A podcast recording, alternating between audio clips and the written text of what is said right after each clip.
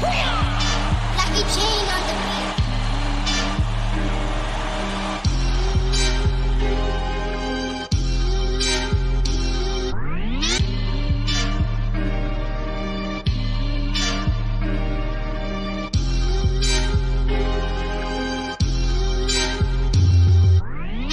You're listening to the Bear Down Chicago podcast with Logan Bradley, Ryan Dengel, Patrick Sheldon, Brendan Sugrue, and Jack Wright.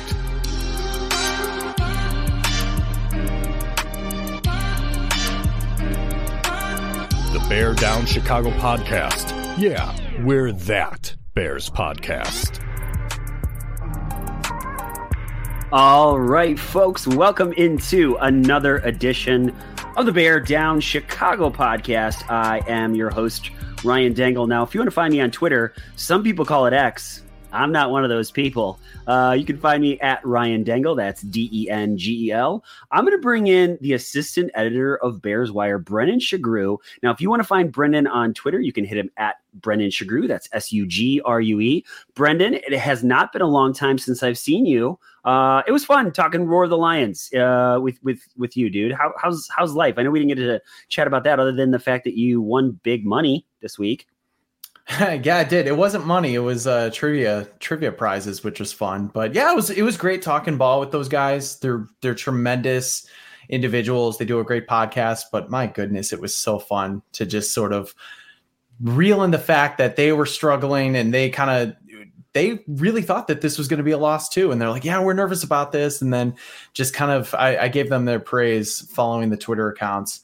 And I just saw the the dread that was coming from this game. So um, yeah, it was it was great. So it was it was fun to talk with you, and you know both of us kind of taking a back seat a little bit to you know talk a little Bears and Lions with them. It was fun.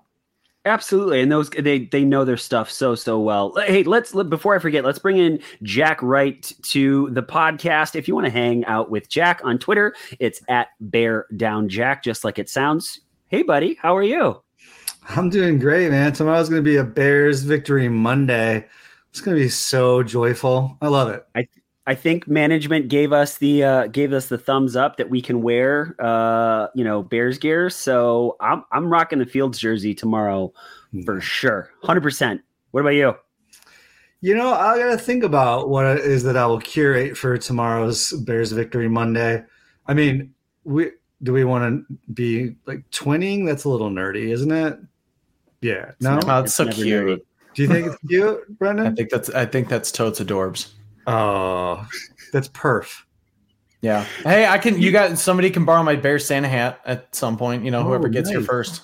All right, so so it's already started. Uh, TJ Brooks, sing the song. Jo- so Jack, Yeah. are you going to sing a little bit for us? Well, I'm not going to sing, but that's what I always when the Bears score a touchdown, I always post uh, Bears touchdown, play the music, sing the song, and then whatever you know GIF I can find. I like the Bill Murray one where he puts the bear down hat It's on. a GIF. It's Yeah. a Yeah, GIF. that's what I said. Yeah. You know, Wait. you didn't. It's a GIF.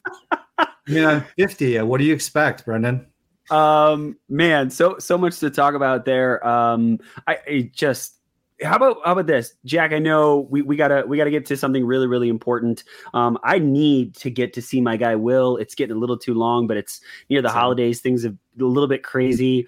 Brendan, I know you're not close, but I like want to pay for your gas to drive out to go see Will. Um, I just oh man, he's so so. I kind of want to take you as I, I would never do that because I, I feel like I'm a better friend than that, but I do kind of want to take you up on that because that would be amazing. That like you know what we should do? We should seriously line it up where all three, because then we're the you know the other two guys will just shoot the shit. We'll talk. Actually, I bet all four of us will talk, right? While Yeah. the other guy's getting his haircut. I dude, that would that would be a blast. I would love it, man. that would be fun. It would be so cool. How about we, we, should we th- should we thank them, Jack? We should, and that'd be great, right? Because we could go get beverages and so forth afterwards. And I Or mean, during? I since we say it every week, maybe it lessens the effect. But especially Will and all the barbers at Sheridan's and at Hensel's are are fantastic. Like for instance, he lined up my beard. Like like check the lines. Like the dude. I mean, he's just excellent at what he does. He's an artist. Uh, so you should head there. You should head to Sheridan's Barbershop, located in historic downtown Wheaton, Illinois, which has been serving the community for 69 years.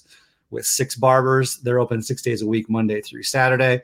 They have appointments available to book online or by phone at your convenience. You can go to Sheridan'sBarbershop.com or you can call 630 668 0137. And man, does he have Hensel's cooking in Naperville. As I said, I was there this past week and the chairs are full and people are waiting, but you can get in. All you have to do is go to you know hensels.com or henselsbarber.com and book yours, or you can walk in. Uh, it's located in downtown Naperville. It's been open since 1966. That's the cool thing about both these shops is there's so much history behind them, and they really get into the history of the communities that they're in. Hensel's is open Tuesday through Saturday. Uh, so go to Sheridan'sBarbershop.com or go to HenselsBarbershop.com and book your appointment today. Sheridan's and Hensel's, where traditional meets modern if you go to Hensel's or you go to Sheridan's, please, please, please tell them that the guys the Bear Down Chicago podcast said hello. I know we would appreciate it, and those guys would appreciate it greatly as well. All right, so I, I there are so many things I want to talk about with this game, but we got to get to Brendan's breakdown. Break, Brendan's got to tell us what happened so that we can talk about this game because, dude, I just there, there's there's a lot to say, and, and so I think you know the obvious thing in the room right now is the fact that that uh, we are sans uh, Patrick Sheldon. Um, you know, he's he just texted me. He's hanging with his his boys, his sons right now, and so a, as it should be, right? Family comes first always. Um, but I know that we we all really disagree on this one, and so it's it's time to get into it. But before we do that, let's hear it, baby. Break it down for us, Brendan.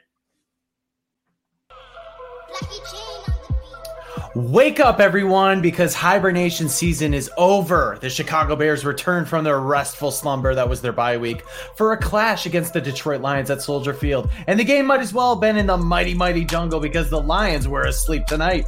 The Bears played all the hits early on, but said, DJ turned it up. Did DJ turn it up? As DJ Moore turned it upfield for the first score of the game. Chicago built a 10 0 lead, but the Lions finally woke up and said, Hey, Jahmyr, a minute, it gives me my coffee. As they ran to the end zone with the rookie running back to make it 10 6. And Detroit continued the run as Craig Frank Reynolds scored and said, Can I offer you an egg during these trying times? Might have been Josh, I can't remember. But it was no longer sunny over Chicago, but things were about to change. The Bears decided to play some Van Halen by making the Lions jump to get a TD to Moore for the 1913 lead. And the party didn't stop there. Instead of cowering late in the game, Justin Fields channeled his inner Thanos and said, Fine, I'll do it myself, scoring to extend the lead. And just when the game looked like it would end in similar fashion as before, the Bears put the nail in the Jared Goffin with an interception to seal it. Bears 28, Lions 13. So, Brendan, I, I, mean this sincerely, dude. I, have lost ways in which to tell you how freaking cool I think that is and how good you are at that. Uh, man, there's just so many. I just I, I want to jump into it. That that play, I texted you guys. I tweeted about it. It's making the guys jump off sides and then chucking it deep to to DJ Moore for a tutty. It was like because I think I have PTSD from Aaron Rodgers doing that so many times to us that like watching it happen to someone other than than us Bears. I was like, wait, this is this is a good thing. And there was a touchdown that was scored. I just I'm like, I'm so happy to talk about it. Like, I don't, I, I still don't like Matt Eberflus, and I still, there's bad stuff to talk about, but that play was fun, boys. It was really, really fun. Dude, that was the turning point of the game. I mean, it really was. They were tied. It was a fourth down. They weren't going to snap the ball. We all saw it. It was one of those just, hey, classic, let's try to make them jump. And if they don't, we're going to punt it away and live to fight another down. But the fact that everyone had the wherewithal, like Lucas Patrick, shout out to him for actually snapping the ball because how many times have we seen that happen where a guy jumps, but nobody does anything in time and the refs blow it dead? But the fact that they were able to do something right away, Justin Fields finding DJ Moore right away for that deep ball. That it just really turning point of the game, a veteran play and something that maybe Fields hasn't done the hard count too much or at least gotten guys to jump. But yeah, we have not seen a play like that or even if we have in years past, it's just usually like a 10-yard play to get the first down. Like that was a huge huge moment. That was turning point of the game easily and um, I just can't can't say enough how happy I am and how thrilled I am for every single person on that unit to doing their job to make it happen.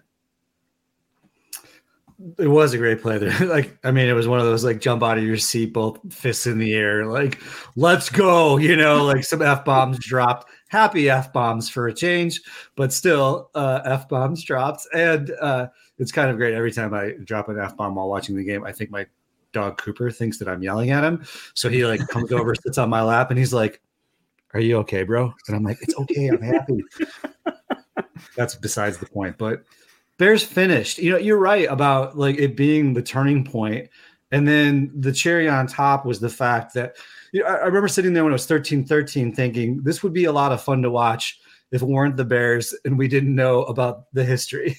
Yeah. And so for it to end end up after like that shift, like you said, Ryan and Brendan, and then for the defense to just slam the door for there being absolutely no momentum for the Lions to come back and and repeat that, you know, travesty that happened last time. I, and and the offense did the, the, what they needed to do.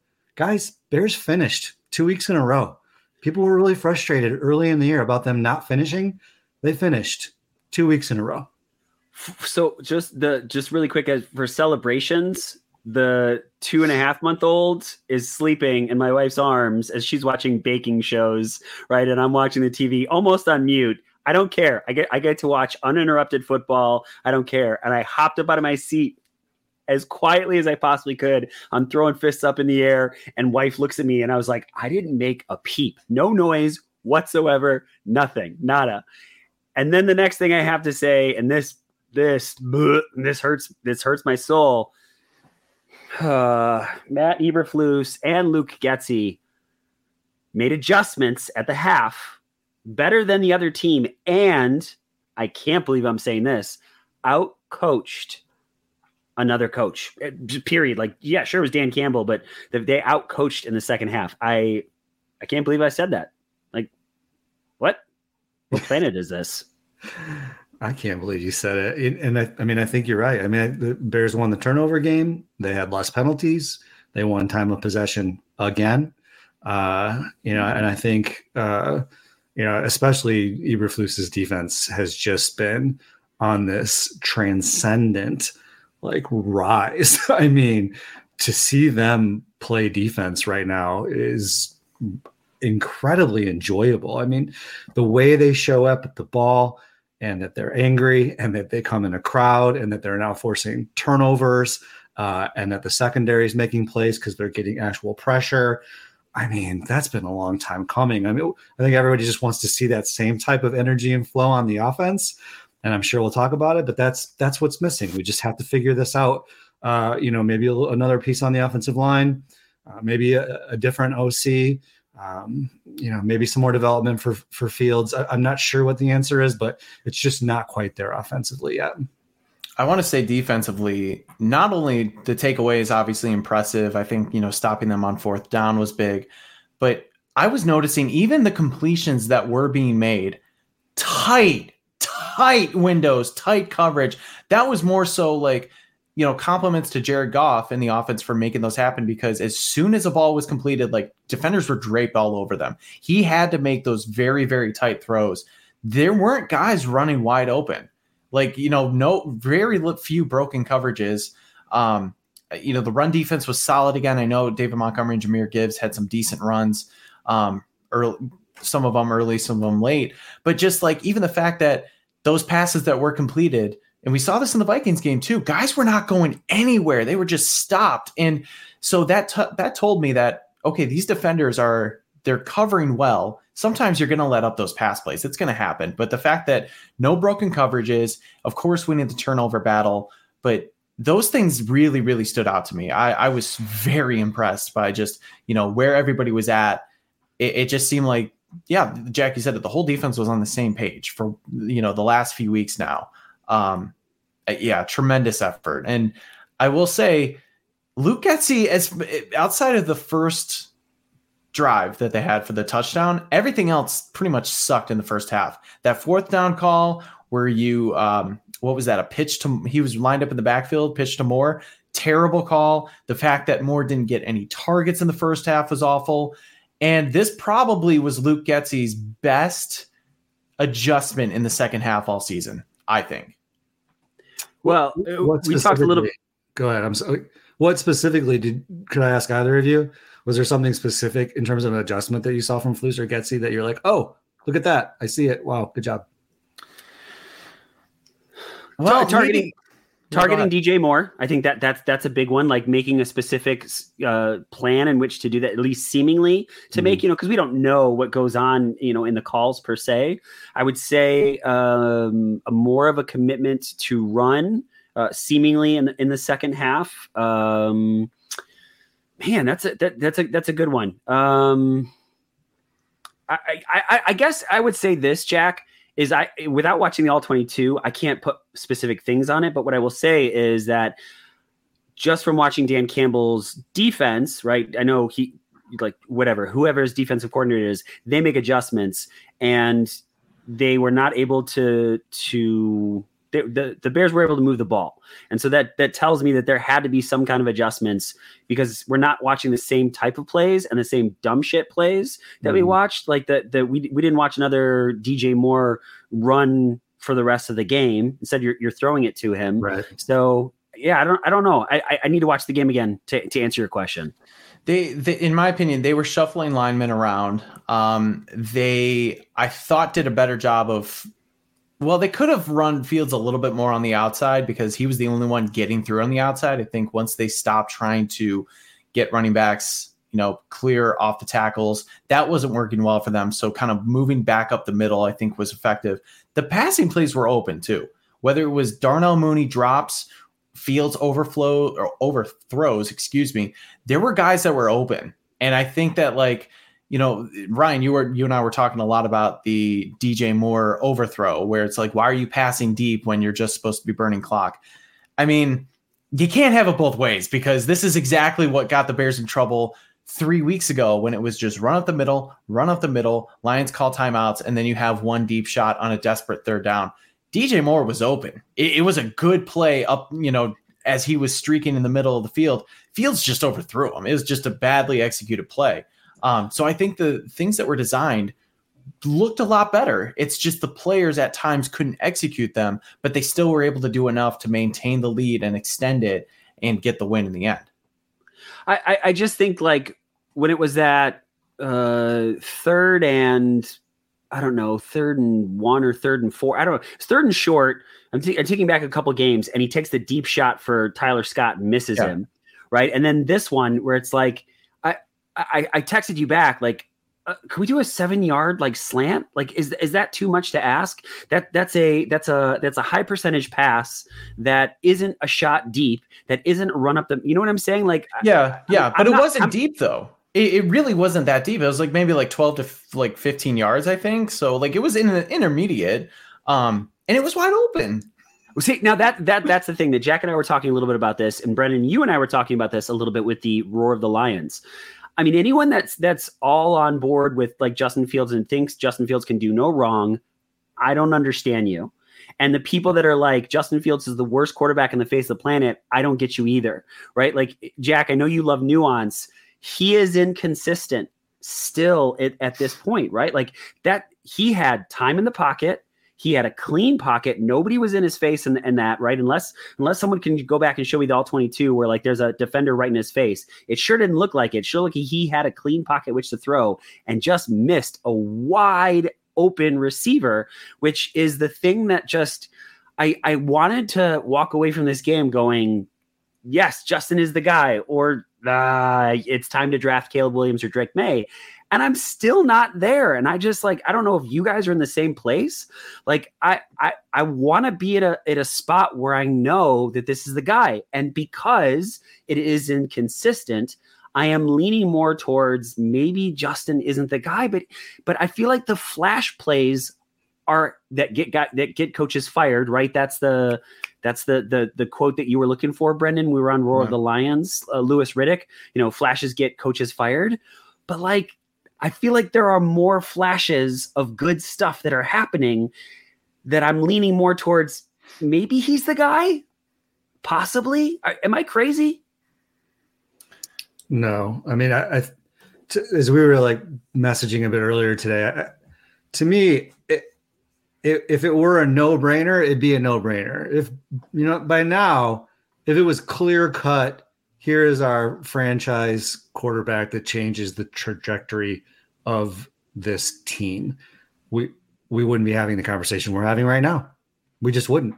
And the fact that it's even debated in a polarizing fashion you know, as you as you laid out so well, Ryan tells you a little bit about it because there wouldn't be that debate.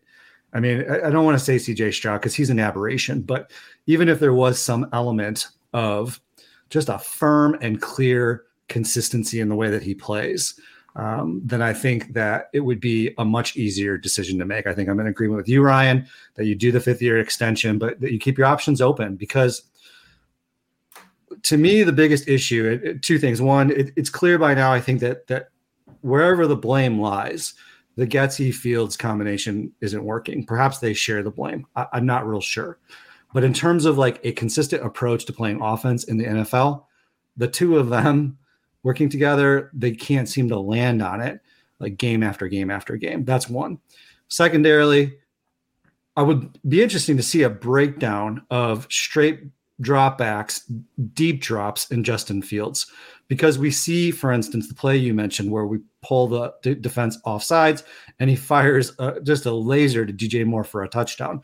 We see other situations. There was a third and six play early in the game where I said, if we want this guy to be our quarterback and we want to win games, we need to hit these third and six types of plays. And he did. He hit Kmet on a crossing route for a first down. So we, we do see that. But we also see too often a deep drop and hesitation. I don't know if it's processing. I don't know if it's wide receivers getting open. But in my mind's eye, that doesn't matter anymore because ultimately it's on him. He's got protection in these cases that I'm talking about.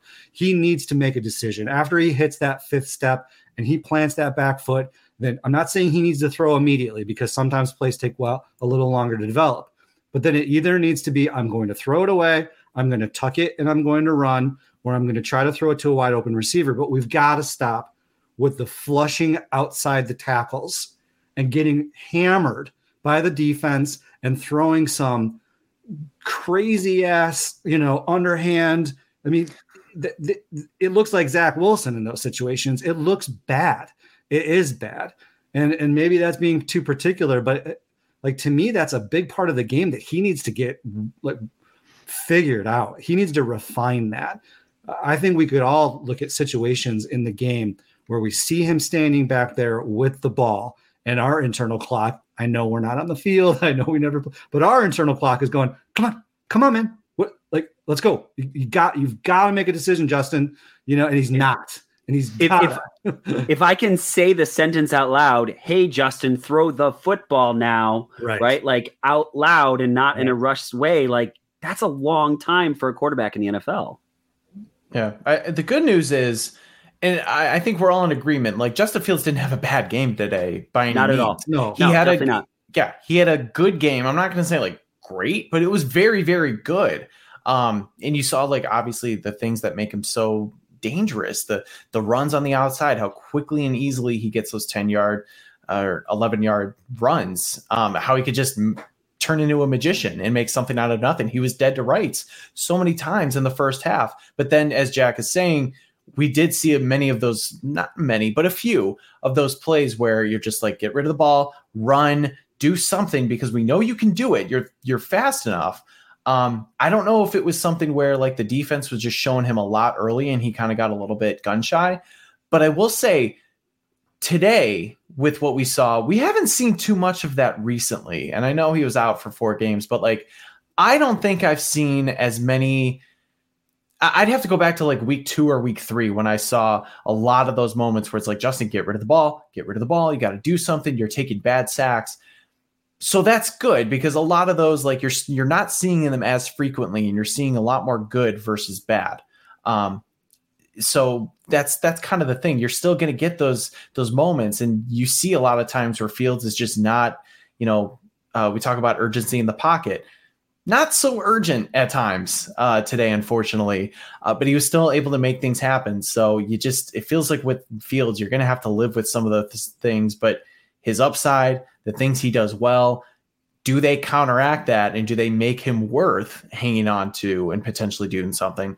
The issue is the Carolina pick is is right there. So, I mean, I'm not I've said it on this show, I've said it on Twitter. I'm not going to make any blanket statements or any proclamations for the offseason until week 18 ends because I need to see the full picture. And I'm not I'm still not going to do that. So, but all I'm saying is Fields has those, you know, inconsistencies, but I feel like they're getting the, you know, the bad parts are getting fewer and fewer, but we're still seeing a lot of the good. So, I still say that's progress overall. So his floor has risen and his ceiling is still yet yet to be That's seen. a thank you for summing up what I just couldn't do in three minutes. Yes. So okay, so here I think we're all on the same page in this is that like we like more of what we see out of Justin Fields than the things that we don't like out of Justin Fields. Are any of you ready to sign him? I know Brendan, you kind of said that, but like, are any of you ready to sign him to a long term deal right now? Because I'm not. I, I, I say sign that fifth year option. I, I was much more on the fence at the beginning of the season. Now I'm saying like, I, I, I don't know. You know, in terms of dollars, does that prohibit you then from from signing a big free agent then if you've got his fifth year option and your ability to, to draft a quarterback? But like you know it could make for an awkward situation if you've got caleb williams and justin fields next season you know but but then maybe justin fields becomes trade bait. I, I don't know. I just to me it just seems like a no-brainer to sign him to the fifth year option and then wait and see brendan Well, jack what are you thinking about that please Here's the thing. Here's the thing. The fifth year option, the deadline to do so isn't until May. So you're hmm. going through the entire draft and you're going to know what you're, you know, where you pick, who the players are that you want, and assuming that the Bears have the first overall pick, which is looking likelier and likelier. Again, I'm not making proclamations. You will likely have your opt- opportunity to get the quarterback you want. So that's kind of the good news. You can go through the entire draft and then make a decision on Fields. So that's that's the best part. You don't have to make a decision yet. Uh, two thoughts. Um, one is thinking uh, in the first half about the play in which Justin was backed up to the to the Bears' end zone, and he turned a potential sack and safety into a first down. I mm-hmm. mean, the, the fact that he still has that within his capabilities is insane. I mean, so athletic and 100% incredible. And you, that's a bit of a unicorn. You know, there's a couple guys I think that can do that in the league. Awesome. I mean, just awesome. Um, but I, I just, uh, okay, this is maybe where I just get lambasted for you don't know ball. Uh, why not bring more quarterbacks into the building? I mean, there, there's 50 plus quarterbacks have started a game in the league this year. There's only like five or six that you could put at elite. I, I understand what you're saying, Ryan, about like awkward, like, but but I mean, Aaron Rodgers was drafted with Brett Favre in the building, and I know people got pissy about it, but then dude sat behind Brett Favre, and then he got groomed, groomed. He got he watched, and he was better, and he ended up being a Hall of Fame quarterback. I realized that is also an aberration, but Right. more QBs, more better. I mean, what what's the problem with bringing in I- a couple of guys? The, the more you like, the wider net you cast, the more likely you might get your franchise quarterback. Am I just an idiot for thinking that? The only thing I'll say to that is if you're picking at one and four, do you know what I mean? Like you could get Marvin Harrison Jr. and a, a stud left tackle. You know what I mean? Like you, you you could get a lot. Now, if you decide to take one of those picks and trade down, and then you know you're now at 15, 16, 20 or something, and you have a guy that you still think is a first or second round talent at quarterback, Jack, then I'm totally with you, dude. But I just if you pick Caleb Williams number one overall, and you know, and then it's like at, at that point, I, then I don't understand. Like, I mean, I, I guess it's it's it's riches, but like you could have gotten another weapon for those guys. You could have gotten some more protection for those mm-hmm. guys, as opposed to having two quarterbacks. And now you're going to trade one away, and then maybe you do. Maybe you trade them away for a left tackle and and some. Dra- I don't know. I mean, there's a lot of situations. I see what you're saying, but I I wouldn't do that per se. You could do the Chargers like Drew Brees and Philip Rivers too. That's yeah. I I, mean- I, I don't understand fully. I mean, I guess I do, and maybe I'm maybe I am a little like old school or not completely, you know, understanding the vibe in this situation. But I, I still, I mean, you're sending a me- you draft Caleb Wilson, so then you're automatically sending a message to Justin Fields that he's not the guy. Why? Like talk in the building. I mean, Poles seems to be able to do a pretty good job of talking to players and like it's I think developing uh, this uh, organization in the right direction. I mean, win the job. Win the win the job, Justin. Win the job, Caleb. I don't know. I mean, maybe that's again just if I'm I, I fully off I- to say so because I think you bring up a really good point, Jack. Is we haven't really seen what Justin Fields looks like with a true competition at quarterback. You know what I mean? Like, I mean, you could say Andy Dalton, but I mean that, that that's that's different, right? They're trying to develop him, and he's a rookie and all that sort of stuff. Like to to to bring in someone that you think like, hey, maybe this is our guy. Maybe he rises and he, he plays a little bit better. I don't know. Well, but this kind of is the competition because even though somebody's literally not in the building, there's that proverbial Very well said. shadow over there like, hey, you know, this is what could be coming if you don't play better and, you know, make yourself into that franchise quarterback. So even though I think, you know, the point is that having somebody else in the building, I think could push him, but that's out there. He knows it. Everybody knows it, like, especially where the Bears are at. Like, he has to leave no doubts, essentially. And even if, even if he leaves no doubts, there is still a valid argument, I would say, to picking another quarterback. Like Jack said, you you really can't have too many. And I I know I'm I'm waffling. I know I'm taking the easy way out. I'm not saying I'm not making proclamations, but I will just say if the Bears end up with the number one overall pick, it is going to be very hard for a GM to not pick back like quarterbacks in either one of them, especially for a guy who we're we're all coming at this for as media, as fans, as you know, whatever, as podcasters.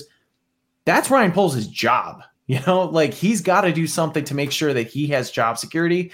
There's nothing better than getting a rookie quarterback and essentially saying, This is my guy, and we have to see it through. So that's kind of where it's at. It's it's very difficult, but I think the competition with Justin Fields, it's already happening. He already has that proverbial quarterback in the building. I guess the only other factor, uh, I, well, I was going to make two points. One was the one you already made, like, you can you pass up on two straight classes of quarterbacks? But the other thing is, is like, I mean, Ooh. look at C.J. Stroud. You know, um, uh, look at uh, Richardson, uh, and then who's in Carolina? Help me out. Oh, uh, Bryce Young. Bryce Young. Bryce Young. Why is there an automatic assumption that you're if you're picked high in the first round as a quarterback that that you found your your guy? Because it doesn't always like, like I, I wonder what the probabilities are of picking a first round quarterback and that first round quarterback becoming a a significant starting first round quarterback. I mean, where's I mean, Will Levis maybe maybe Will Levis makes it. Maybe you know um, Bryce Young makes it. Looks like CJ Stroud is going to. Is Richardson going to get healthy and come back? Do you see what I'm saying? Like, there, there is no was second, guarantee. by the way. What's that? He was the second round. By That's the what I was Will wondering Levis. if he was second round. But I think my point still stands. Is like, it doesn't. It's not just like I draft the first round quarterback and we have a franchise quarterback. It, if we don't know how it works out a lot of times. Which is why I think we're all like back and forth on on the Fields thing because he has seemingly shown some development and and maybe turning the corner to be the guy. I mean, in in some regards, we could probably say that right now he's playing the best quarterback, like of a Chicago Bears quarterback over the last twenty years, maybe. That's interesting. I mean, yeah, Do you know what I mean? Like- like- Jay, Jay Jay had moments, right? And but I think they were even more extreme.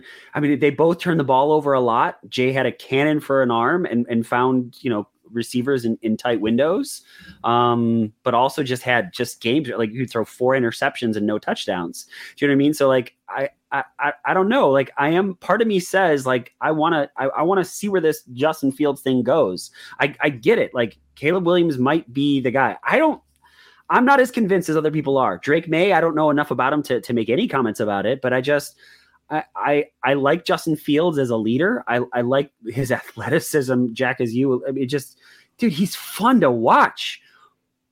But when he when you saw that ball pop up, yes, he had already he was already down, but the but the ball came out again. It's like Justin, you cannot fumble the football again. It's it's just maddening. Like I I want to see where this goes, but I also it's like if if you have ultimate conviction that Caleb Williams is the guy and you're Ryan Poles because that's how you put food on your table like then you got you got to go that way. Like I, I I like Justin Fields, but I love the Chicago Bears more than I love Justin Fields. I would love for him to be the guy that takes us to a championship. But if he's not, thank you so much for your time here. I want the guy that's going to be that guy. I will say we've had, and I want to highlight our guy TJ Brooks. Leadership is his concern with Caleb. I think that's fair. I mean, I I don't know how good or bad Caleb Williams is as a leader. We all see the clips of him cl- crying with his family and not wanting to talk with media or whatever. Um, with Justin Fields as the quarterback these last two years, and maybe this is an Eberflus win. This also is probably a Justin Fields win. That team continues to stay strong through adversity. And we hear all the time that these guys are battling for Fields. He's their guy he's the one who's taken accountability in the locker room for when things go badly. We, t- we, saw it in the Minnesota game when he had those two fumbles. He said, "Hey, that's on me. I appreciate you guys having my back for that." This team does follow him, and I do think that's important because you could get a guy. I mean, look at all this stuff with Jay Cutler. Like he had he had all the intangibles. He could he could win a game with his arm, but he fought with there just wasn't Everybody. that cohesion with yep. team leaders or anything like that. And I think with with Mitch, yeah, some guys had his back, but it wasn't really like this. You didn't feel like it was his team. You know what I mean? So I, I just, I think there is something to say for Justin Fields' leadership and how people respond to him, especially with how the team has kind of fought through that adversity. And now you're seeing the, you know, those, uh, those fruits come to life, uh, these past like, you know, few weeks. Um, so I, I just think that is something to, you know, that warrants consideration. I want to go to this. This is a TJ Brooks showing up a lot in the comments, but I think this is the one that that has stuck with me for a lot of this show now. Um, Eberflus is winning me back. Getsy still needs to go. I mean, really, when we think about you know what's going to happen, it, it's all predicated on who's the head coach. You know, if if it's Eberflus and they're drafting a quarterback oh man, I don't. I, Luke Getsy cannot be the guy to to to develop a quarterback. I, he's too inconsistent to be the guy. Now, Jack, I think you you've brought this point up a lot. Can he grow into the role? Maybe, but but that's a. I don't want someone to grow into the the the process process of developing a quarterback. I want a guy that that knows how to do it. That's you know if you're going to get that first overall pick, and if and if it's you know, either way, like I, I just don't see how Luke Getsy is the guy. I, I, I go back to Tyler Aki a couple weeks ago, who again I love Tyler, like him loving Luke Getsy. I, his inconsistencies are just maddening. So Shells was texting us in, in the group thread. It was uh, Bears are somewhere in, inside the ten, maybe, and Fields goes back to drop back. It's one of the ones where we had to settle for a field goal, and it was like all go routes of all your receivers what what are we what are, what is he doing? Like he he makes a great play call, like the design run outside to DJ Moore. Um, a couple spots where he gets DJ Moore wide open in the second half, and then a couple where you're just like, bro, that's not NFL offense. It's not like, hey, that was a bad play call, throw it out. It's like that shouldn't that shouldn't be anywhere near your play call sheet. Yeah, I, I mean, I I think I agree. For a moment, I want to look a little more macroscopically because like we were talking about before the game i i do think like if i if i if you zoom out a little bit i, I think that this franchise is currently building something. There's still money to spend. Uh, they've locked up key guys in key positions. They are developing young players. See you know uh uh is it devon uh dexter? Dexter? Gervon, Gervon dexter. dexter uh, wow, that kid is really coming on. Uh, they've got another like high, like a lot of high draft picks. They've got you know free agency. So uh, my look at it right now is that they are building something good with players who can actually impact games. All right, so so now you're right. I do think there needs to be some some potential adjustments with coaching obviously we've been in some you know heated arguments about Flus, but I just want to reiterate I, am not sure if he if he is the guy that will take us to a championship, or or maybe there is a consider keep building the players, keep building this roster, and maybe keep investigating to find who you think will be that guy. Again, similar to the Chicago Cubs, uh, placeholder and then Maddon to win the World Series. I, I, think that happens in in great sports towns with great sports teams with championship teams. So if that needs to be the case, then then that's fine. Um, I agree with you about Getsy. I think we're at a point now where we've seen his inconsistencies long enough that um, it, you know at some point your actions speak so loud that you know I can't hear what you're saying anymore. As we said uh, earlier, uh, he doesn't seem to have a sense. You know, right, uh, Brendan, you mentioned that fourth and one call. There, there's probably like three to four times in a game where some sort of a play like that should be called, and it's it, it's all about the timing and, yeah. and the, like place on the field, down in distance, catching the defense off guard. And bottom line, he just doesn't have a sense for that. He doesn't. He doesn't have a sense for those three to four instances in which you do call those plays and when you don't call those plays. And then on the flip side, he doesn't have a good sense for curating a second half offensive scheme that buries a team like Detroit a little while ago, like Minnesota, even like Detroit today. He, he's just shown he doesn't have a knack for that, ultimately, in my opinion. I will say, I'll uh, to play devil's ad- advocate. How many screen passes did we see today? We, we didn't see many. We saw one, I think, really poorly called tunnel screen after a turnover yeah. at the like 20 going in, and it was just a debacle. But you are correct. There were less. So my point is, and this is a very low bar, Luke Getsy's not an idiot. Could do the Matt Nagy. I know, you know, I know we need to run the ball more. I'm not an idiot. Yeah. But I'll def- I defended last week or two weeks ago uh, to an extent, knowing that Minnesota likes to throw a bunch of blitzes. You have to get the ball out early. Okay, try some screens, but not adjusting was the thing that killed them. This week, they knew Equanimeous St. Brown wasn't going to be there. They knew going after, I think there was some talks. Uh, I think there were some reports that came out that, hey, Matt Eberflus and Ryan Poles maybe talked to Luke Getsy and said, hey, we can't do this anymore. We have to push the ball downfield a little Good. bit. We can't rely on the horizontal game as much as we did. And he he adjusted. And we talk about the second half he called a much better second half. I think a lot of those plays that were missed were more so on the players themselves, not on the actual calls. Mm-hmm. So I, I think I still don't think he's the long term guy. But I'm glad to know that at the very least he can make those key adjustments, not make the same mistake twice now, and actually curate an offense for the defense that he's going against. I, it just feels like he he is able to do that. He just doesn't. He either overcorrects it or just doesn't take the next step after the defense shows them what they're going to do. But today, I think he did. So I'll give him his credit there. Luke Getsy and Matt Eberflus outcoached Ben Johnson and Dan Campbell today. Like I think Ryan, you said it before. Like they yeah. they outcoached them, but uh, you got to give him credit for that.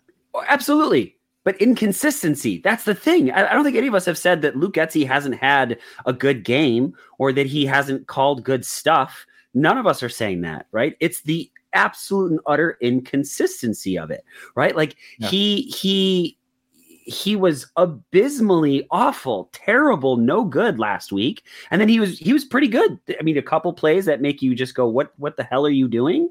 Right? But th- and that's the thing, Brendan. If if it was like if it was all bad, right? Like everyone would know, like, and this guy would be gone for sure. But but the inconsistency part of it, right? So so next week against Cleveland is he going to do some dumb shit that that gets Fields like hurt again or or you know stalls out the offense? Like I kind of think that he will. Like first drive, like credit where credit is due both him and Flus came to play. Like those dudes did their homework. They had two weeks to do it, so they should have done it, right? And they'd already seen that team before. So so you you give credit where credit is due, right? But then he stalls out again. Was that second quarter like really really bad offense? And then he calls some great stuff in the second half. So like Brendan, I I totally agree with you, and I love that you're playing devil's advocate, but I think the inconsistency of this play caller tells you that this isn't the guy, right? Because as Jack and I were talking in the beginning uh, uh, before the show, before we started recording, I don't know. Like Fields could be better than I think because Luke Getsy so damn inconsistent. I mean, he also might be a little bit worse. I don't know that either, but I'm just saying, like, I I I need to see something significantly more out of him, and I haven't seen it. So something's got to change, and I, I, I think it has to be Luke Getsy. Yeah, uh, maybe I'm just forgiving, or at least I'm happy that the mistakes that were made in the previous game did not show up again in this game. That's progress to me, and if you look around the league, like watch other games closely, so many things can be second guessed, and so many. It, we we all do this. We zero in on the Bears specifically, and it's like, well, other teams don't have this problem. Yeah, they do. like, yeah. not no no play caller is going to have a perfect game, and I'm just maybe I'm just forgiving the fact that I'll say 75 percent or maybe 80 percent of Luke Getsy's play calling today was good definitely things we would change. But I think if you go across the NFL, you're going to say the same thing, or for some of those offenses that do really well, like, yeah, 75, 80%, like that's where we want to be. And then there's other teams where it's much, much worse. But I, I'm trying to like look at it from a macro level across the league because I just I saw a lot of improvement today. That's all I'm going to say. He is inconsistent. You're absolutely yeah. right, and you want it's kind of like Justin Fields Luke Getsy, we need to see a lot of that in the next four or five game, well, four games now, um, because you're also on an audition. I would say you have to call a better offense. You have to make sure this unit is working together underneath you. So, and today was a good step in that direction. Now, I mean, if you're asking me right at this moment, do I want to bring him back for 2024? Probably not. But at the same time, if Eber, if Eberflus stays, who are you going to get? to call the offense. Like that's what how, that's how you get Mike Martz when Lovie Smith was a lame duck head coach. It's very it's tricky. So I don't know, but I, will just acknowledge that I saw growth today, and you know if it's a week by week league, and you know that's it's the least I guess that I'll take right now. Jack, just let me let, let me throw this just one yeah. thing very very quick. If it was eighty percent good plays every single week, I would shut my mouth right now. It's yeah. not. I would say like somebody needs to maybe take a look. I don't know what he's doing specifically when he's like orchestrating that first drive, which I mean those have been phenomenal. I don't know if there's like it's like maybe it's like watermelon sour patch kids that he's eating and then like or maybe there's an IPA that he especially likes or maybe he's in a specific room with a specific pen but whatever it is that he's doing with the first drive orchestration, if we could just capture that a little bit, like and like make it, or maybe there's too many IPAs, and then we just start to unravel as the game scheme and the game flow continues. I don't know what it is, but dude can do a first drive play script like probably Pro Bowler level in the in the in the NFL right now. I mean, he just freaking owns the first drive. Can I ask you a question, both of you? How do you feel about the Bears continuing to say we want the ball and we're going to score to open the game? Great question, Brendan. Because I thought about that uh, at, when the Detroit Lions scored at the end of the half. I was going to text you because you and I have talked about this quite talk, a bit, yeah. And I thought, okay, I think I'm out on we want the ball. I think I'm out on it. I don't think it's working. But then I think both last time against Detroit and this time, the defense three and outed the Lions. So okay. Maybe they're scripting right in, in, in halftime too. I, I, I again, I, full credit where credit is due. Like they, they've been exceptional in that regard. They're doing their homework. They're, they're not complete and utter idiots.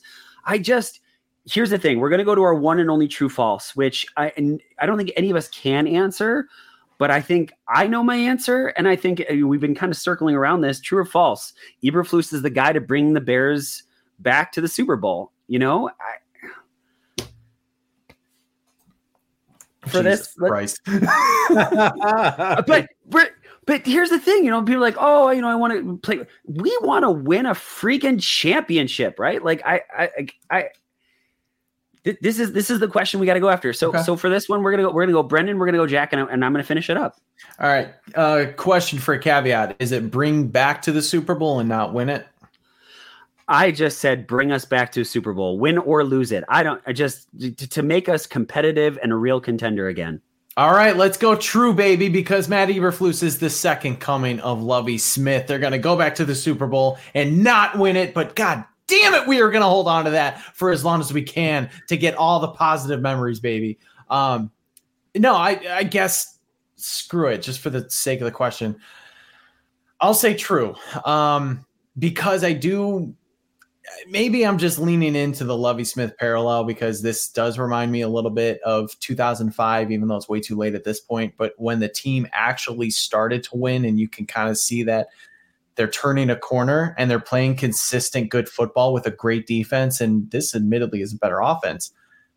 Lovie Smith did that, and he was able to build a consistent winner. And shoot, I mean, might as well just hope for the best and say Matt Eberflus is that, even though if I don't totally believe it, I will say true. But I'm supposed to be the contrarian, Brendan. I know. Like, what am I supposed to do now? Uh, well, I, am going to say true. And uh, again, for the thousandth time, I just want to reiterate that I do see flaws in the way in which Matt Eberflus coaches. I, I do not think, uh, by any stretch of the imagination, that he is, you know, uh, at the level of an Andy Reid or that he's at the level of a Matt LaFleur. I do not. I don't. I do think that he has shown a great deal of stick to itiveness in the last two seasons. I do think that last year it is really difficult to to judge uh, his particular performance in terms of wins and losses with a stripped down roster, and the fact that he was able to keep the team playing together and motivated football uh, is great. I am like you. I am disappointed, all of you. I think in the way that the course of this season has progressed and that there were certain areas that did not progress in ways that we had hoped. I still think that we're watching, I hope, gosh, I hope, I, I would think that you all hope this too. And I understand if you maybe don't believe that it's going to happen, but I think there's a confluence of events that's occurring here. And I think we're watching it happen. And we're going to watch it unfold as the talent continues to rise and get better. And I do think as players continue to develop, and once they get all the right pieces in place on the coaching staff, that we're going to be uh, at a championship level football team. Hey man, I don't believe it either. Like I'm just saying stuff. what? what? It's a loaded question, bro. What? Tell, what? Tell, me, tell me why not? Because they have beaten Dobbs, Bryce Young, Brian Hoyer, and Jared Goff in December, right? And all of a sudden, we're talking about like Matty Eberflus's defense has played well. I, I his defense has played some terrible football teams and they and they've done they've done okay like I, I i mean really truly the defense has looked a lot better but to say that this is the guy that's that's gonna lead this team to a to a super bowl like I don't know what you guys are smoking, but I want some of it. Like I I I I don't think he's a complete nutter idiot, right? Like and I guess maybe I have to rein you know rein it back just a little bit. And just the fact is like I, I mean he he does his homework. He knows his stuff. He's he's he's done a better job with that sort of stuff than than Matt Nagy ever did. But I just I mean, this is the best team that they that they've beaten, right? But really, like Detroit's been reeling, right? They, that first we, we we punched them in the mouth and they came back and they beat us. Then they get beat by Green Bay, and then now like now now this like I I don't I don't think Detroit's Detroit is what Minnesota was last year, right? I don't I think the second Detroit gets to the playoffs, they're going to get spanked by a really good football team, right? I I don't I don't know where the where the where the faith in this guy comes from to to think now now Jack I do I I, I hear what you're saying trajectory right? That, that that the Bears might be headed in a good place but I also fear that this win might have actually put us further back because then the Bears are start going to go huh maybe Matt Eberflus is the guy. And then next year we'll come in and like, yeah, Matt Eberflus might be the guy. And no, he's not. And you missed out on an opportunity, maybe potentially at getting someone that that could be a really, really good head football coach. Like, I don't want to take anything away, right? Because again, I know nuance is important, Jack. You, you've you've said it so, so, so well. But I just, like, I, what? Like, okay, hold on, hold on, hold on, hold on. Because you say that and you say like well if the bears end up winning at the end of the year and show they're competitive well that just means we're definitely going to keep up. Maybe that means that this thing was actually working and yes i lost faith in this coaching staff earlier in the season and i will happily eat my words if matt eberflus and ryan poles and all of them show a lot of us that we were just stupid or just didn't believe in the process. I can't tell you how many teams like go back to carolina last year. Do you think that they would have rather stayed with Steve Wilks after he almost got them to a playoff win instead of saying, "Now nah, we're going to hire that offensive guru guy, the guy who can bring our next quarterback into the fold." And now they're sitting at one and freaking twelve.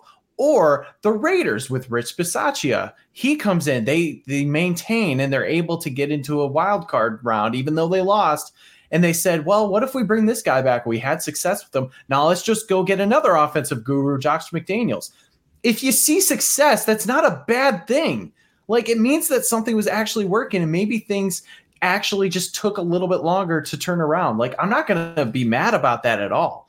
Um, you know, like if the, because that means it actually worked. Now, if they lose out from here, then that's an issue. Or if they lose out from here and things go back and then they keep them, very different conversation for sure. So I, I just that's where I have an issue because I want to see actually see things come to life. But but if they beat the Browns, okay, the Browns have a good record. Okay, that that's awesome. Right? But then if they beat the Cardinals and the Falcons, right? Eh, eh, like okay, those are not very good football teams. Like it, is it a mirage, right? That that it's like this this temporary short-term success of winning will then push us back long term. Like that that's I I just don't I I don't know. Can you, Jack, go ahead. I mean, I, it is. I mean, we've all been hurt. We've all been hurt by this team, and so I do understand. But I mean, can can you see like a little bit here where it's like only in Bears world are we like lamenting a possible win out? like what what when we can still get the first overall pick and still get the first overall pick and, and, i mean just to push back a little bit i guess brian i mean and your point is pretty good. I mean, I'm not sure as if we beat any real substantial teams, but but we beat we we we went we went at the uh, Panthers, right? We played Detroit really pretty well, nearly win that game. I believe Minnesota was on a heater when they came in, right? Dobbs was on a heater, um, won that game. Um, Barely. W's a W, bro. Uh, it, win at the Lions. Win at the Lions. Uh, I had them at eight and nine. They're sitting at five wins with four games left. I, I don't know. Like, and I won't fly off the handle again this week, I promise. But it's like, what do y'all want? What What do y'all want exactly? Like, it, like is, eight, is seven to eight wins? You're going to be bummed with seven to eight wins.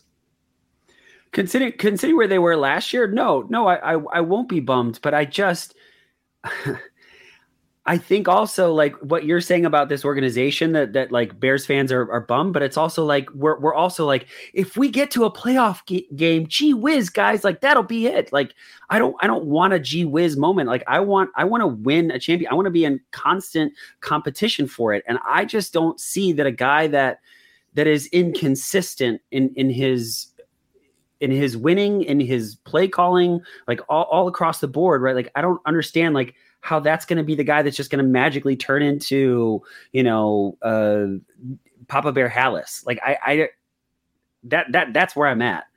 No, but I think in this, like going from last year, where just they were awful, god yes. awful, hundred percent, and then to get to a potential play, like we in the hunt, baby. like if that actually happens, um, it, it's insane. Like you know, we're think it, it's a again, it's a low bar to clear, but you get one more win, you've already doubled the win total from last year. That is progress. You do want to see more, but I don't know. I'm eh, maybe I'm drinking the Kool Aid now. I do see that things are consistently happening in a good manner, and the guys just continue to play. This team probably should have fallen apart completely after week three when they lost their goddamn defensive coordinator. When there was friction potentially between the players and coaches, like things probably should have just completely fallen off like it did with the Panthers or with the Jets or with the Raiders and all of that. But it didn't. I mean, and that's, uh, yeah. This was significantly more fun than last year right? Like w- watching watching back to okay, not not the back to back wins part. W- watching today, it was fun. It was I I'm a Bears fan. I like watching the the, the Bears win f- football games. I I truly truly do, right? But I just I don't want short term mediocrity to impact a potential long term success. And like, I, I, I get that you guys are. I, I, I get it. I really, really do. I mean, truly, I get it. Like the, it, the Bears look better. They passed the eye test over the last couple weeks that they look better.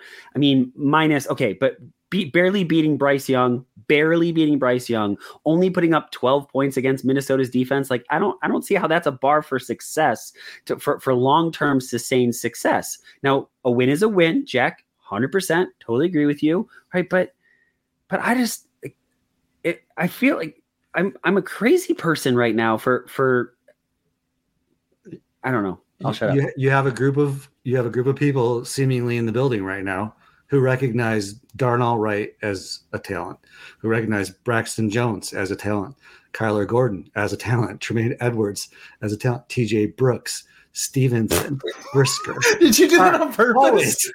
Did you do that on purpose? I always do that. Ed, Edmunds, Edwards, oh god. Thank you. Edmunds, I love Edwards. TJ. That's just how much I love TJ.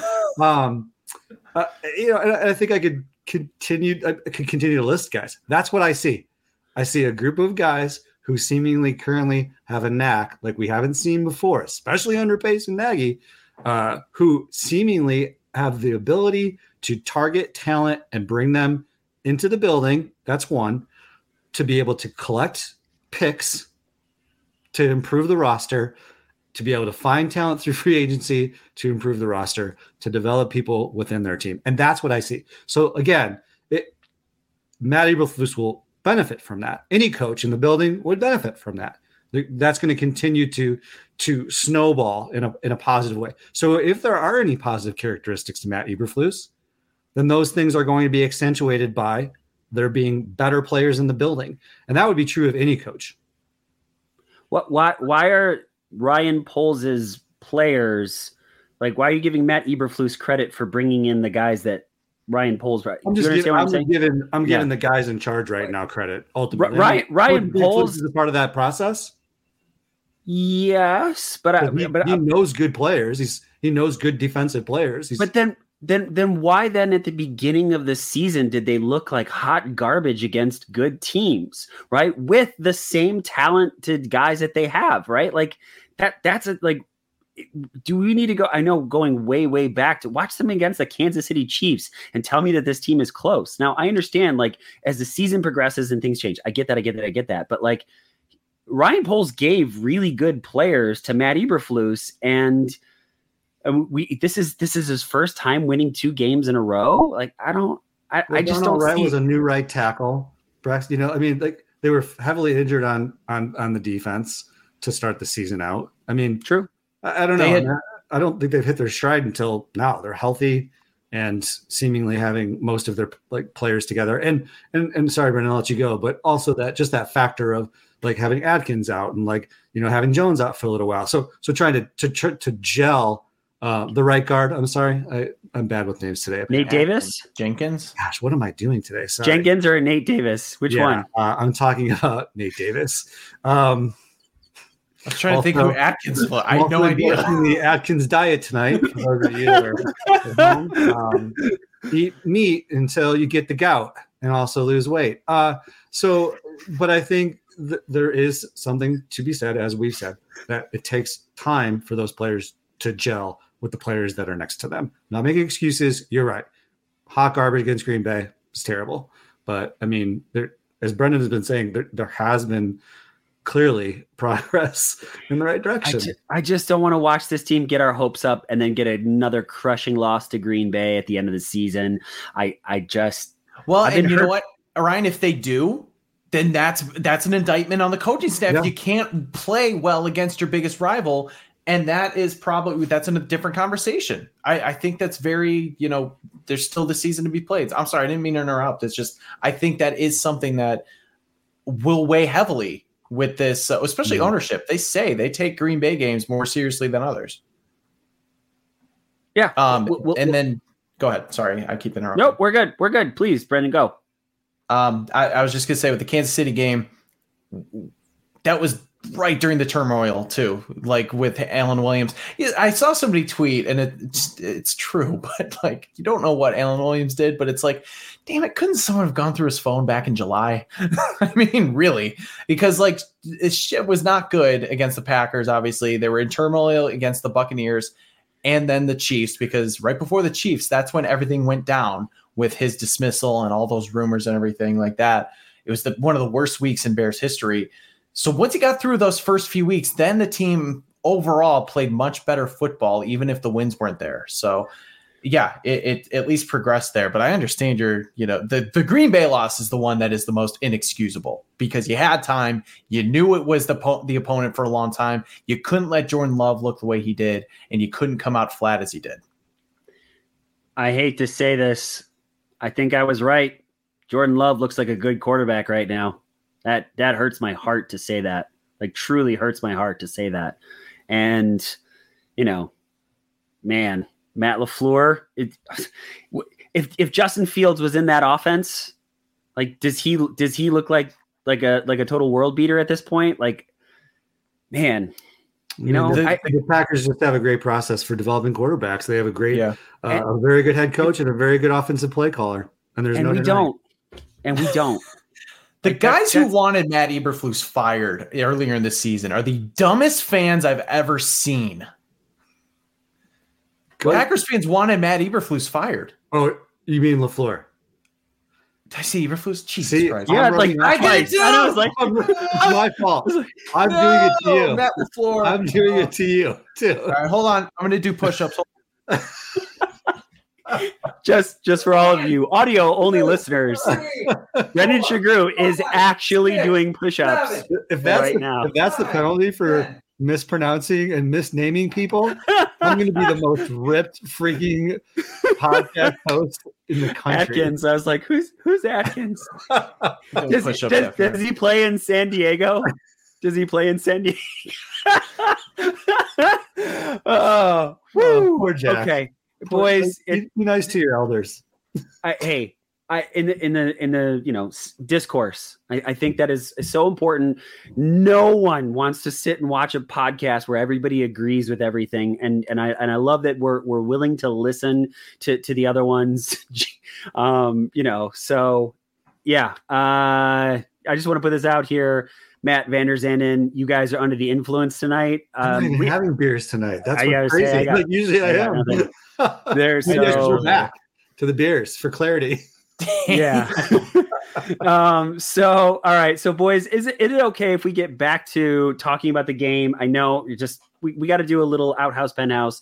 There are some things that that I for sure definitely want to talk about, as I'm sure you guys want to talk about. Is that all right? Yes. Let's do It's two. time to go to The outhouse and the penthouse. Now, folks, you know the outhouse and the penthouse is brought to you by our guy, Jeff Cadwallader. Now, he's been working so hard since the year, the, the beginning of the year, to expand his real estate services to now include commercial properties. Folks, he has been absolutely, utterly killing it. Doesn't matter if you're a business owner, a homeowner, investor, if you're looking to buy or sell or lease commercial or residential properties, Jeff is your guy. He's our guy please give him a call, give him a text 630-254-4734. Visit genevajeff.com. Jeff Cadwallader with SVN Landmark. He is the absolute and utter best. If you're even thinking about it, just like, you know, I don't know, maybe start doing research, just text Jeff. He, he will send you on the right direction. Absolutely no pressure whatsoever. He is your guy. And if you do talk to Jeff, let him know the guys in the Bear Down Chicago podcast say hello. All right. So since the Bears won, Oof. All right, Brendan. How about can we do? Okay, you want to do double? Do you want to do double penthouse? You want to do double penthouse? Penthouse.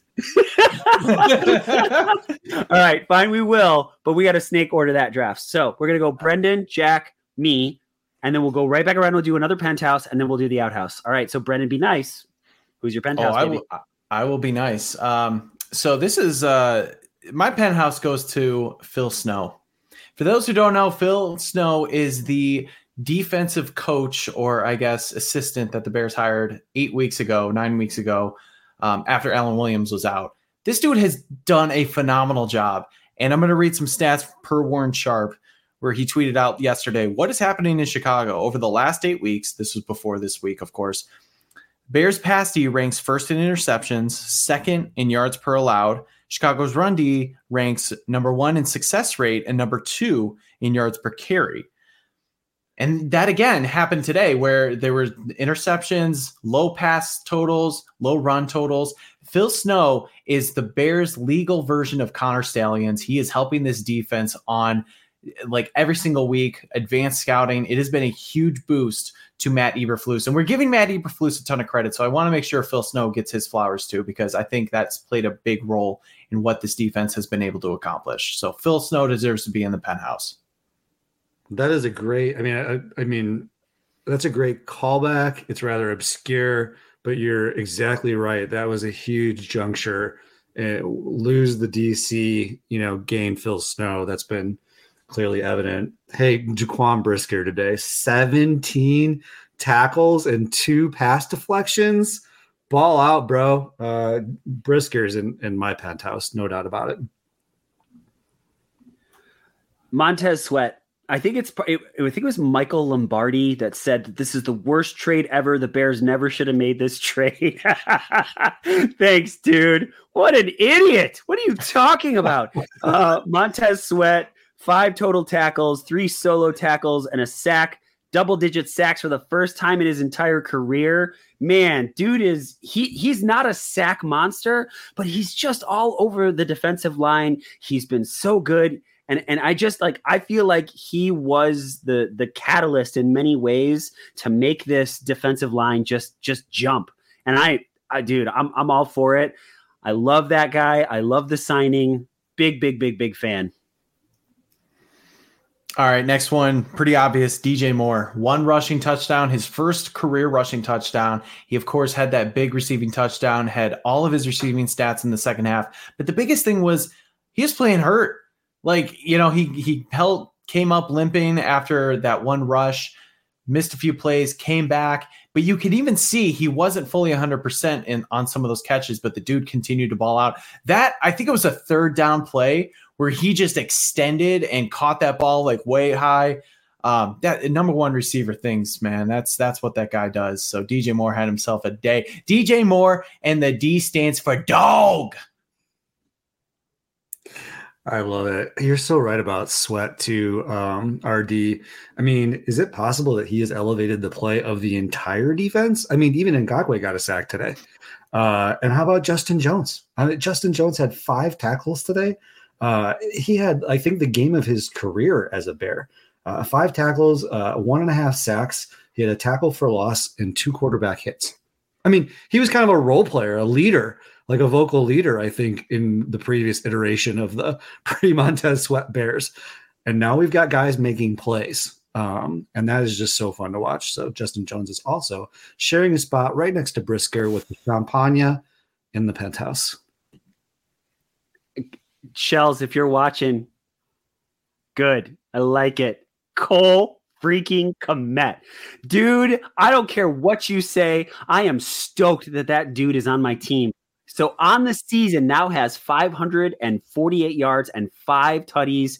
He just it he he's not going to be the guy that's going to juke you out of your shoes and run for 80 yards. He doesn't have elite speed, but he does just about everything well. He's a decent blocker. Uh, he he's able to to shift just a little bit. He's gotten better as a receiver. I just so so for this game, five receptions, 66 yards. That's 13.2 a pop. I'm a Cole Kmet fan, and I'm so glad that they signed the hometown kid to an extension.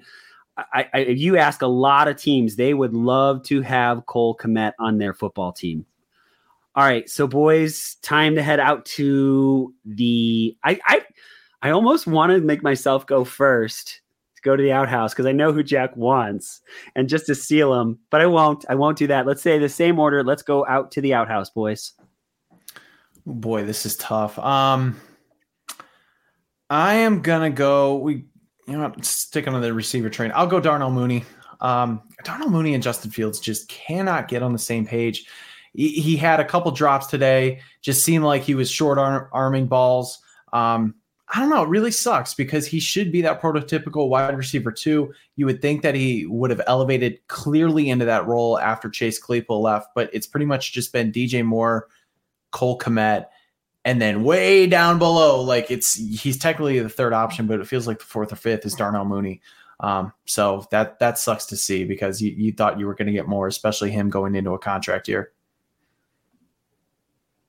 I think I'm just gonna like slot this guy in for the rest of the season. Honestly, I, I, just, I mean, it will truly be addition by subtraction. I'll just read the tweet that I, I posted today because it's so glaringly obvious. Thank you, Ryan, for not stealing this because I feel strongly about it. Uh, at the snap, uh, Eddie Jackson never in position nor in a stance. Terrible angles against the run and the pass not trustworthy on his deep ball responsibilities, always a tick late on a run play, seldom tackles like a pro. He's a spectator at best. It's embarrassing. He is now a glaringly weak link on a legitimate defense. And then I like underneath there, just like play by play by play of uh, illegal block in the back. Now you're not, only not helping, you're hurting the team. Blatantly missed terrible body tackle over the middle of the field on a wide receiver reception. Pathetic effort on the goal line. I mean, I honestly, can he tackle? I mean, honestly, can he? Ta- I mean, it's it, uh, he. I suppose I've heard some people give him some credit as kind of being like the captain of the safeties. Perhaps he is good in meetings and in recognizing what the offense is putting out there, and then adjusting the on the field, um, you know, coverages. I don't know, perhaps. But in terms of playing on the field, I, especially with Brisker balling out the way that he did, I mean, it's just it's embarrassingly, glaringly obvious how bad Eddie Jackson is right now. I'm not sure why they continue to start him, much less play him. Jack, you would have been so proud Brendan and I on Roar of the Lions are, good buddies at the Roar of the Lions. Um, Matt, uh, their host, just love that guy. Absolutely love that guy. He was basically saying, like, singing everybody's praises in the Bears secondary, and he gets to Eddie Jackson, and both Brendan and I are like, uh, no, no, not so, not so much. He's like, oh, maybe it's like, no, no, no. He was good in 2018, but then that stopped. Uh, and so, boys, mine is the Bears' inability to stop the freaking run, especially late. David Montgomery, like Jack, I, I, I know you've talked about it, Brennan. I know you mentioned it when we were on the Roar of the Lions. Uh, I think you. I love the way you said it. Maybe he, because he's now five and he's he's running on the turf that he he just looks faster, right? But like they he was just cutting them up. And honestly, I, I think that because Campbell took him off the field, maybe he was tired and needed a breather. And then they started like trying to make Jared Goff good in the cold, which we all know he's freaking terrible at that. Uh, the, the the the Lions offense stalled again. Like, why wouldn't you just keep running it with David Montgomery? Six 0.6 a pop, boys, right?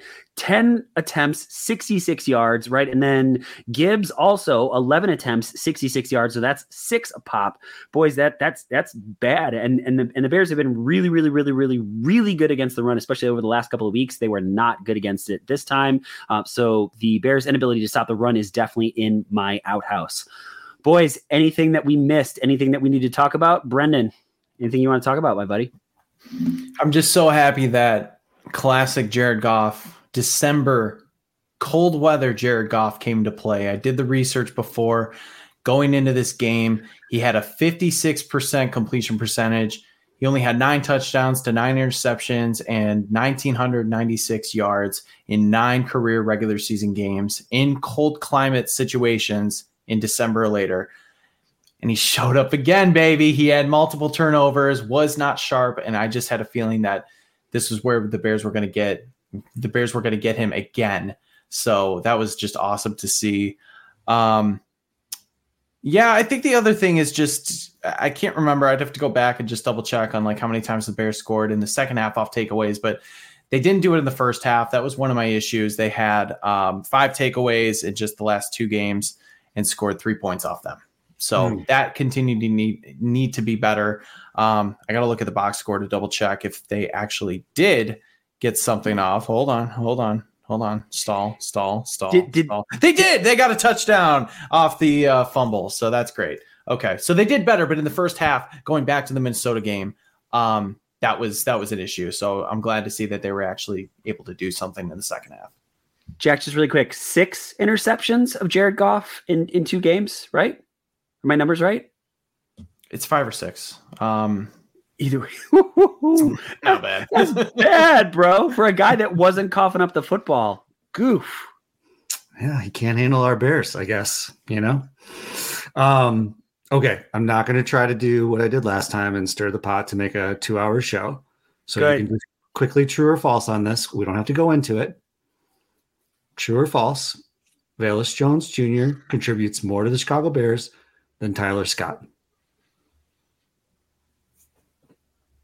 Mm, False. false. I, I- I mean, he more than no. They they equaled each other in terms of catches, and in the return game, he did nothing. He did absolutely nothing. He drew a pass interference call because somebody hit him beforehand, but I think it was hilarious that they even hit him because he probably was going to drop it. Yeah, false. Sorry, Jack. I'm not Tyler Scott had a one, dude. great uh, catch and run in the game too. Okay. no, come on, stir it, baby, stir that pot, No, baby. Come no, on. no, Good. no, no, no, no. I just Last time I had to stay up late to edit the pod and put it out for our audio only listeners. And then I had to wake up a couple times with the babies just so Jack could yell and scream his points, which he's been right about. That's fine. Sometimes you're right, Jack. Sometimes you're really wrong. Right. But can we, can, is there anything else, Jack? Jack, please. That's is there it. anything else? That's all I've got. I just thought it was interesting to consider. That's it. Fourth most penalized team in the league coming into this week, and they actually looked a lot better in that. So I got to give credit uh, to to those guys. Can the can the NFL referees please? When Justin Fields gets hit in the head, I don't care if he's a runner, I don't care if he's a passer, I don't care what it is, call a freaking penalty right? And and and Matt Eberflus not screaming at the officials. The Chicago Bears will pay your fines, right, dude? Because you're gonna get fined by the NFL by talking shit about the refs and saying that they need to do their effing job, right? That that that dude is going to have his career cut short because people keep hitting him in the head. It happened at least twice at the first play of the freaking game, and they don't call it. Like, stop it. Protect Justin Fields, protect your quarterback. Get out there and say something and really get angry about it, right? You know, the Chicago Bears will back you up. They'll pay the penalties, the fines that you're going to get because you're going to get them, and it doesn't matter, right? Protect Justin Fields. I'm so sick of watching it. And is it Anzioni, the the the linebacker number 34 or 32 for the Lions? Anzalone. Anzalone. Thank, thank you. Right? way, I. I was close. I w- it wasn't Atkins, right? It was yeah. close. It was close, right? And so, so he even has this like, oh, I, I didn't do it. Yes, you did. You hit him in the head first, right? And now it may have not been an intentional way, but stop hitting him in the head. Sorry, I got lit up there. Jaylon Johnson needs to get paid. He wants to get paid. He is proving it. Jaylon Johnson, I sincerely hope it's with the Bears because dude never had these kind of numbers. When he's on the field, the Bears secondary is is stellar. And I think that's it, boys. I think that's all I got that I missed. Anything else that we need to talk about before we get to shout outs, boys? You look like Patrick Mahomes going after the refs there. Ooh, that was feisty. Yeah, you guys okay. can't come after Okay. me. I won this fight. What's going on? For Tyson. Goddamn it, Nagy. Yo, it's the NFL quarterback. Like people, I, I couldn't, I couldn't watch it because he just sounds so much, so much like Kermit the Frog. I just, it's okay. The his wide receivers are bad, but you can't say Matt Nagy doesn't have a hand in that offense stalling out a little bit. I mean, you, you yeah, can't. I've also heard some folks saying like that the only reason they won their Super Bowl was basically because there was a, a, a penalty that was called at the end of the game, right, against the Eagles. And so there's this trend now, right at the end of the games. And I like Patrick Mahomes, and there's no doubting his greatness, but there is this little trend of him like kind of being a, a whiny bee at the end of the game when he doesn't get the pass interference calls that he needs to, you know, to seal the deal. But he, he is not getting much help. I mean, Toney is like single handedly like, I mean, maybe he like bet against uh, the Chiefs tonight because that dude is single handedly sinking those guys. I'm here. I'm here. I'm here. I just love that one so much. I'm here. If there's any, but anybody listening, if you ever just want to make Ryan Dengel laugh like just a little school kid, send him the the TikTok of somebody doing the the, the Kermit Frog the Frog voice for Patrick Mahomes. I'm here. Yeah, I'm here. yelling at Crosby, right? He's yelling at Crosby from the Raiders. yeah, yeah, Yeah. yeah. That's so good. I'm here. Whew. Okay, boys, time to get to shout outs. Let's go. Brendan, Jack, and I will finish it up. Shout outs, boys. All right, I'll try to make this quick, but I might go off on a rant. First off, great news. Um, guys, the McDonald's snack wrap is coming back in 2025. This is a fight that not only myself has been fighting for many years, but my guy Matt G. He's at Scuderio Mateo. My goodness, Matt, we made it, buddy. We finally made it. This is just the we're so blessed that the snack wrap is coming back in our lives. I know TJ Brooks and all our fellow Canadian Bears fans can just go to any McDonald's and get it. We don't have that luxury. So the fact that the snack wrap is coming back has just made this the best weekend overall. And my shout out to my guy Matt because we've been fighting the good fight for a long time. Shout out to Shay Norling, E ESPN 1000 producer and radio host. Um, Ryan mentioned it. My buddy and I went to a trivia night uh, that ESPN 1000 was hosting, and Shay was himself hosting. And we ended up taking the whole damn thing home. We we won it. We won some awesome prizes. Um, Shay himself, he said, I write all the questions, so this is a lot of work. So I wanted to shout him out specifically for not only hosting and making a fun event, but just actually doing all the work and uh, putting the time and effort into it. Um, I'm not going to go into the details, but we pretty much like nailed almost every question. We went into overtime against another team, and we had to do like the how many days since the Patriots' last playoff win has it been because they were playing on Thursday night, and we ended up getting it. So it was it was a drama filled night, but it was awesome. So uh, shout out to him and ESPN 1000. And I'm just going to do a blanket shout out here. Um, it's not a good one, but I'm just going to do a blanket shout out to all the pieces of shit aggregator accounts that continue to spread misinformation for NFL stuff. Shame on you. I'm sick of your bullshit and I'm sick of seeing your crap in my feeds. I can only mute so many of you so many times. I'm not going to list them because you can go and find it. But for God's sake, stop making something out of nothing when a reporter does a mailbag and shares his opinion. Or let's say you're making up bullshit numbers about college players that are coming out and may maybe they're going to stay because they're going to get $30 million in NIL money. They're not. You're just spreading crap online to try and get up your engagement. And it's it's really pissing me off. Okay. Maybe I'm the old man on the lawn saying, get off my lawn. But I'm just I'm sick and tired of seeing this bullshit. Okay. This is what's wrong with social media and Twitter. So please, for the love of God, stop sharing this stuff. Block these accounts do you like and this is you know i understand you see stuff online you want to react to it but please do your research because these guys are just farming for engagement. They don't get the like the actual story. And as somebody who tries to write and act you know give credit to people because i aggregate too for bears wire it happens just do your research okay? Because these accounts are bullshit and i'm sick of seeing it on my timeline. So shout out to you. Just get get i'm not going to swear G- gtfo okay? Just a really quick. I love Okay. i'm sick of it i'm really pissed off i'm sick of it I, I was. I'm just gonna say, i know Brendan, you you can go and mute yourself for a second. For everybody that that watches this show that listens to us, that dude works his ass off. Like I, I- I thought I loved the Bears more than anybody, and and knew. And then I met Brendan Sugrue. That dude is relentless in what he does and i just watching him get lit up about this i think he has every right in which to do it. Brendan you know we love the shit out of you dude and we're just so immensely proud that you are part of this show and and the stuff that you write i continually just have to sit back and go wow brendan you are so good at what you do. So that was that was that that's that's not even my shout out but but it is a shout out now I'll tell you what, you make Brendan mad, you make us all mad. So I invite all of those people that he was referencing. I invite you to have sex with yourself because we're mad at you. And I would like to shout out uh, all the viewers that are watching us, uh, all the people that have uh, interacted with us in the chat today. Y'all standing on business. That's what you're doing. Uh, Matt, Heidi, TJ Edwards Brooks, uh, the Bot Brothers, our friends Patrick Burns and Mike Pearson, uh, YGK, uh, Adam Ish, uh, Connor Wright. That's also my son. Uh, so shout out to all of y'all. Uh, we really appreciate you being uh, on board with us tonight. Shout out to our guy Patrick Sheldon. Uh, Shells and I got into it a little bit last time. You may have saw that we were uh, in a heated argument about the Bears. I don't know. Go figure. Um, but Patrick does such a great job uh, on his Twitter account. He's one of the sharpest dudes I know when it comes to uh, football and baseball. And we love having Patrick on the show. We miss him here tonight. Shout out to you, Patrick. Uh, go Bears. That was that's yeah well well said, Shells. It's never the same when when he's not around. And uh, yeah, we, we wish you were here, buddy. But hanging out with your boys is a is a better way to spend your Sunday night. Um, so the first one goes out to Mike Gus.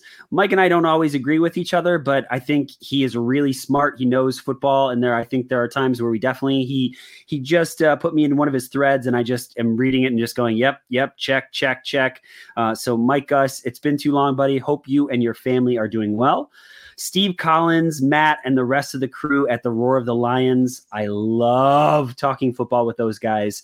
They really know their stuff and they're really good dudes. And I just, you know, I don't know what else you can ask for in a podcast crew. So, so shout out to them. And um, shout out to all of you. Truly, like, we get to talk Bears, win or lose, and we have people to hang out with and people that listen to our stuff. Um, Heidi Zimmerman, uh, this is really cool. Uh, we found out that we had a connection that that I never knew. So we we know someone in common, right? That that I encounter at, at my job, and it just it blew my mind. So we're we're shooting messages back and forth, and it's like, how is this like in Acapulco, Mexico, right? And in Chicagoland, like, how is this possible that we know someone in common, that their families know each other incredibly well? Like, it just goes to show that Bears fans are amazing. They're amazing people. And we're, we're truly thankful for all of you that are willing to listen, to engage, um, even if we disagree, right? Like, and, and I even sometimes I would even say, especially when we disagree, right? Like, I think that's something that we, we really enjoy a lot. And so we're so thankful for you. You can help us out. You can hit like, you can hit subscribe, you can share the podcast with with a friend. You can hit us with a five star review. It really helps to widen our audience because uh, we just we love hanging out with all of you guys, and the more people that we're hanging out with, the better it's going to be. There's a lot of places you get your Bears content, and we are just so thankful that you've chosen to hang out with the Bear Down Chicago podcast. For all of us, that's Logan Bradley. He still works here kind of. Patrick Sheldon, Brendan Sugrue, Jack Wright. I'm Ryan Dengel. Folks, truly, truly, truly, thank you so very, very much for hanging out with us. And as always, Bear down, Chicago.